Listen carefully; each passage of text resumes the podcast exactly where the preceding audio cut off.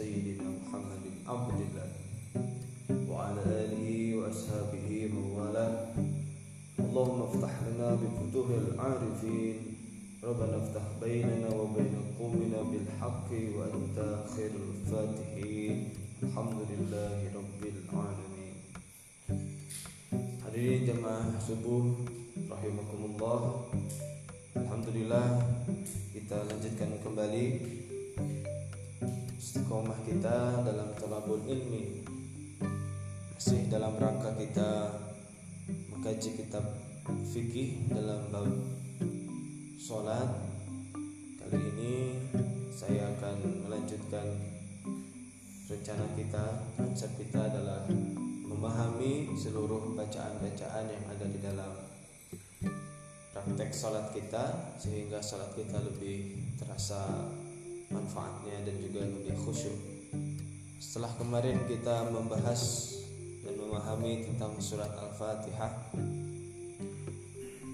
selanjutnya adalah kita akan mengkaji surat-surat pendek yang selama ini mungkin sering dibaca oleh para imam kita Moga nanti para asatid bisa menambahkan juga ayat-ayat favorit yang dibaca dalam sholat itu silahkan ya kita maknai sehingga saat kita mendengar ayat-ayat itu dilantunkan ketika sholat maka sholat kita akan lebih bermakna. Artinya sholat sebagai media kita berkomunikasi dengan Allah Subhanahu wa taala kita akan lebih paham jangan sampai sholat yang kita lakukan justru saat imam membaca surat-surat pendek kita justru melamun gitu ya. maksud saya begitu sehingga kita akan lebih terasa manfaatnya baik jemaah rahimakumullah untuk kali ini kita akan uh, singkat memahami tentang surat Ali Imran ayat 26 dan juga 27 ayat ini sering saya baca ketika salat maghrib dan menurut saya ayat ini adalah sangat memberikan motivasi dan juga makna untuk saya dan mudah-mudahan bisa memberikan juga inspirasi untuk jamaah sekalian. A'udzubillahi minasyaitonirrajim. قل اللهم مالك الملك تؤتي الملك من تشاء وتنزع الملك ممن تشاء وتعز من تشاء وتذل من تشاء بيدك الخير إنك على كل شيء قدير.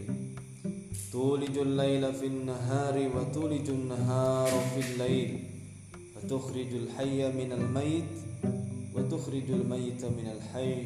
وترزق من تشاء بغير حساب صدق الله العظيم Hadirin rahimakumullah Dua ayat ini adalah satu rangkaian doa dan juga motivasi untuk kita ya dalam rangka kita mendekatkan diri kepada Allah Subhanahu wa taala. Ayat 26 adalah tentang doa bagaimana kita berdoa kepada Allah Subhanahu wa taala supaya diberikan satu kekuasaan. Satu kekuasaan kerajaan ya lebih tepatnya. Dan ini merupakan doa yang dianjurkan oleh Allah Subhanahu wa taala untuk dibaca oleh kita umat muslim karena Islam itu adalah salah satu agama atau Islam adalah agama yang sumul, agama yang lengkap, agama yang komprehensif dalam setiap segala urusan. Bukan hanya urusan ibadah saja yang harus dikelola oleh umat Islam, bahkan di dalamnya ada sosial, ekonomi, bahkan juga ada politik ini mungkin yang sangat jarang dibaca atau dikaji oleh para asatid kita, para uh, guru-guru uh, kita di masjid ya. Mudah-mudahan dengan adanya ayat ini kita lebih yakin bahwa sungguhnya kita mempelajari politik Islam terutama politik yang beretika kita adalah termasuk salah satu ajaran Islam yang sangat luar biasa. Nah, salah satunya dalam Ali Imran 26 ini kita diajarkan doa oleh Allah Subhanahu wa taala untuk memiliki kerajaan, memiliki kekuasaan. Sudah jelas dalam dalam ayat ini adalah memang kekuasaan kekuasaan politik. Karena sebagai raja yang kemudian memiliki kuasa terhadap wilayah satu wilayah dalam konteks saat kita saat ini berarti adalah satu wilayah negara. Hadirin rahimakumullah, kita urai satu persatu. Bismillahirrahmanirrahim. Kulillahumma malikal mulki. Kul katakanlah Allahumma duhai Allah ya Allah. Allahumma ini kata-kata yang uh, sering kita baca sebagai prolog kita berdoa kepada Allah sang Rob kita. Malikal Mulki pemilik kerajaan. Jadi Allah lah yang memiliki kerajaan seluruh kerajaan di alam dunia ini.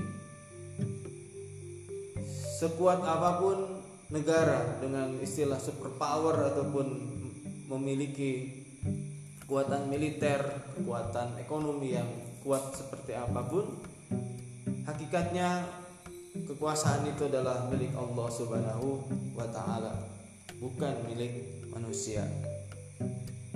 Tu'til mulka man tasha. Tu'til mulka Allah telah memberikan kerajaan itu man tasha kepada siapa pun yang Allah kehendaki. Wa tanzi'ul mulka dan mencabut kerajaan itu mencabut kekuasaan itu mimman tasya dari siapa pun yang Allah kehendaki. Watu izu dan kemudian Allah telah memuliakan memberikan sebuah kemuliaan kekuasaan raja itu kerajaan itu mantasya kepada Allah yang kehendaki. Wa tudillu mantasya dan menghinakan pemilik kekuasaan itu mantasya kepada siapa pun yang Allah kehendaki. Biadikal khair dengan dengan kekuasaanmu ya Allah al khair dengan segala kebajikan. Innaka ala kulli syai'in qadir. Sesungguhnya engkau terhadap segala sesuatu qadirun adalah maha berkuasa maha berkehendak Hadirin jamaah rahimakumullah, doa ini tentu memberikan inspirasi dan juga motivasi kepada kita semua bahwa kekuasaan yang dimiliki oleh manusia saat ini terutama kekuasaan politik, kekuasaan dalam sebuah negara itu adalah anugerah atau pemberian Allah Subhanahu wa taala. Allah bisa saja langsung memberikan kekuasaan itu pada siapa pun yang Allah kehendaki. Dan juga Allah bisa segera mencabut kekuasaan yang ia punya kapan pun di mana pun dari siapa pun. Dan juga Allah memberikan kemuliaan waktu izu kepada orang yang memiliki kekuasaan itu Batu zilu dan juga Allah akan mencabutnya dari orang yang berpuasa tersebut. Inilah yang harus membuat kita sadar dan termotivasi bahwa sekali-kali kekuasaan itu bukan mutlak milik manusia. Maka barangkali di antara kita ada yang bercita-cita atau berniat menjadi penguasa, nanti juga harus kita yakini bahwa kekuasaan itu hanyalah milik Allah Subhanahu wa taala. Itu ya doa ini yang bisa kita panjatkan. setiap saat, setiap hari juga untuk supaya bahkan bisa jadi mendoakan para penguasa kita, para pemimpin-pemimpin kita, terutama pemimpin negara supaya diberikan oleh Allah Subhanahu wa taala satu petunjuk petunjuk untuk melakukan kekuasaannya secara benar untuk kepentingan seluruh umat manusia. Hadirin rahimakumullah, jika secara asbabun nuzul ayat ini juga memang disampaikan oleh Allah Subhanahu wa taala kepada Rasulullah Muhammad sallallahu alaihi wasallam. Menurut tafsir Al-Baghawi menyatakan bahwa suatu saat Rasulullah pernah ditanya atau bahkan pernah dicemooh oleh umat Yahudi dan juga Nasrani Quraisy pada waktu itu tentang kemukjizatan Nabi Muhammad SAW yaitu Rasulullah pada suatu hari pernah mendoakan atau pernah mem, pernah menceritakan pernah menjanjikan bahwa suatu saat akan dikuasai sebuah kerajaan besar pada waktu itu yaitu kerajaan Romawi dan juga kerajaan Farsi. Kerajaan Romawi di Roma dan juga Farsi di Iran pada waktu itu. Namun memang pada waktu itu belum terwujud. Hanya baru berupa janji dan doa Rasulullah Muhammad SAW tentang uh, dikuasainya dua negara besar tersebut oleh umat Islam. Nah, maka hal tersebut selalu ditagih oleh orang-orang musyrikin Quraisy kapan janji itu. Bahkan ada yang mencemooh bahwa itu hanyalah janji saja sehingga tidak terpenuhi. Nah, oleh karena itu turunlah ayat ini katakanlah ya, kekuasaan itu milik Allah Allah yang akan memberikan, Allah yang akan mencabutnya, Allah yang akan memuliakan dan juga Allah yang akan menghinakan. Nah, turunlah ayat ini. Secara asbabun nuzul seperti itu. Dan alhamdulillah bahwasanya Rasulullah Muhammad SAW itu adalah seorang yang menepati janji dan tentunya atas bimbingan Allah Subhanahu wa taala di kemudian hari kedua negara tersebut memang secara nyata telah dikuasai oleh umat Islam. Romawi pernah Romawi ditundukkan oleh Muhammad Al-Fatih kemudian negara Farsi itu pada zamannya Muawiyah Nabi Sofyan Hadirin rahimakumullah jadi silahkan sekali lagi doa ini menjadikan motivasi kita untuk uh, bahwasannya umat Islam ini mari kita juga harus peduli terhadap kondisi kekuasaan, kondisi politik yang terjadi di dunia ini. Fenomena-fenomena yang terjadi di dunia ini, kita pun umat Islam harus ikut andil. Jangan hanya sekedar sibuk dengan urusan ibadah saja, jangan hanya sibuk dengan urusan pribadi saja, ibadah mahdoh. Nah, ibadah yang lain yang sangat penting juga adalah kita umat Islam bersatu dalam rangka mewujudkan cita-cita Nabi kita Muhammad SAW adalah Islam yang rahmatan lil alamin, Islam yang bisa memberikan rahmat untuk seluruh alam.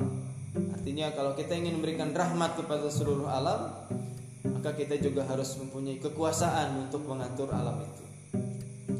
Hadirin rahimakumullah, ayat selanjutnya tulijul laila fin nahari wa tulijul nahara fil lail wa tukhrijul hayya minal mayyit wa tukhrijul mayyita minal hayy wa tarzuqu man tasha'u bi ghairi hisab.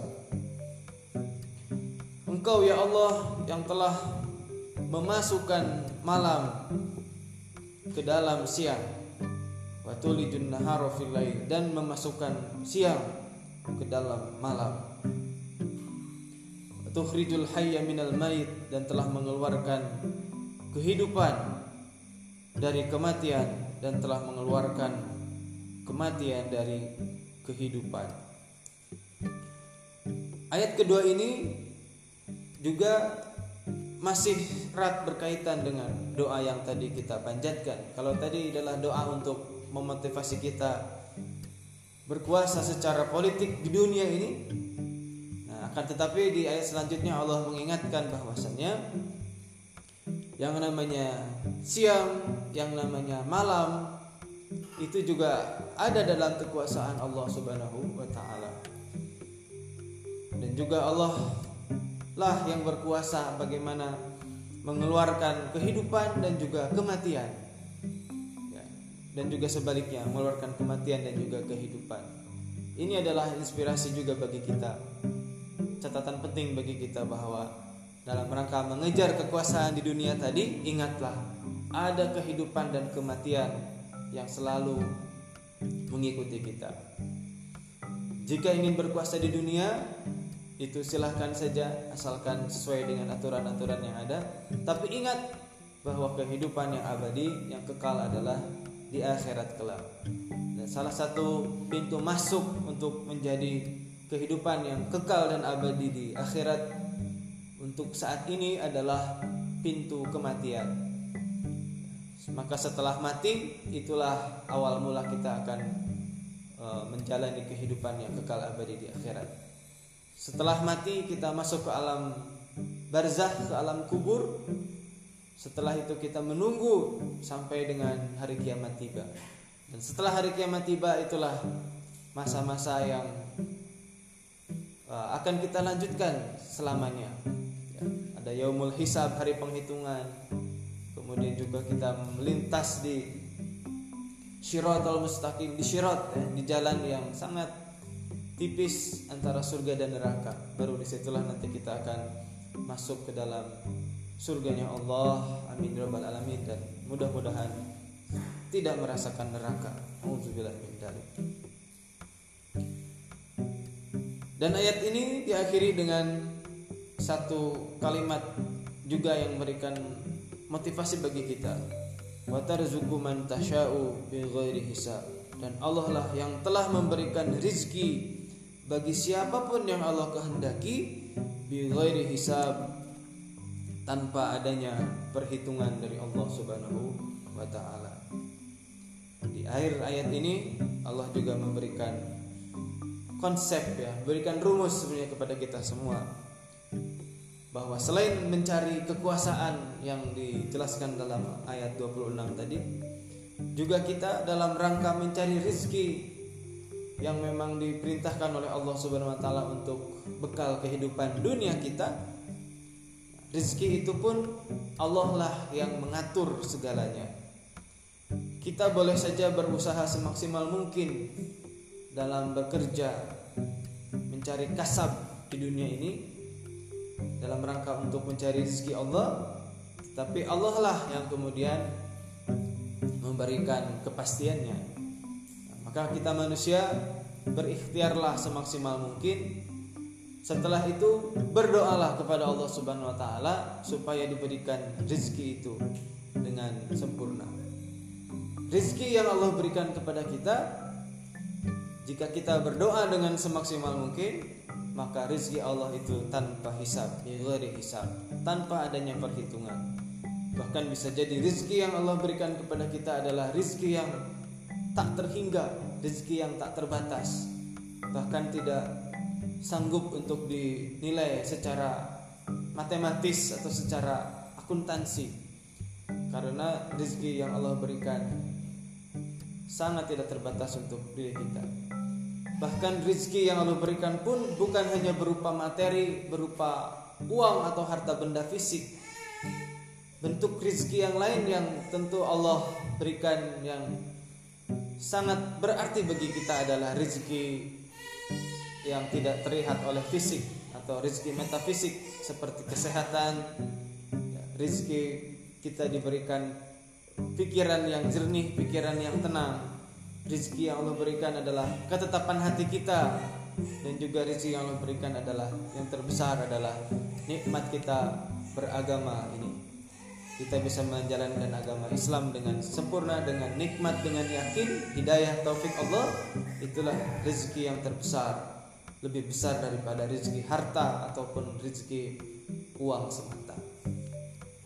Demikian hadirin sekalian, maka ketika kita membaca doa ini, kita harus juga memahami. Ya, sekali lagi kesimpulannya doa ini adalah untuk kita berdoa kepada Allah diberikan kekuasaan yang baik, kekuasaan yang bermanfaat untuk banyak orang.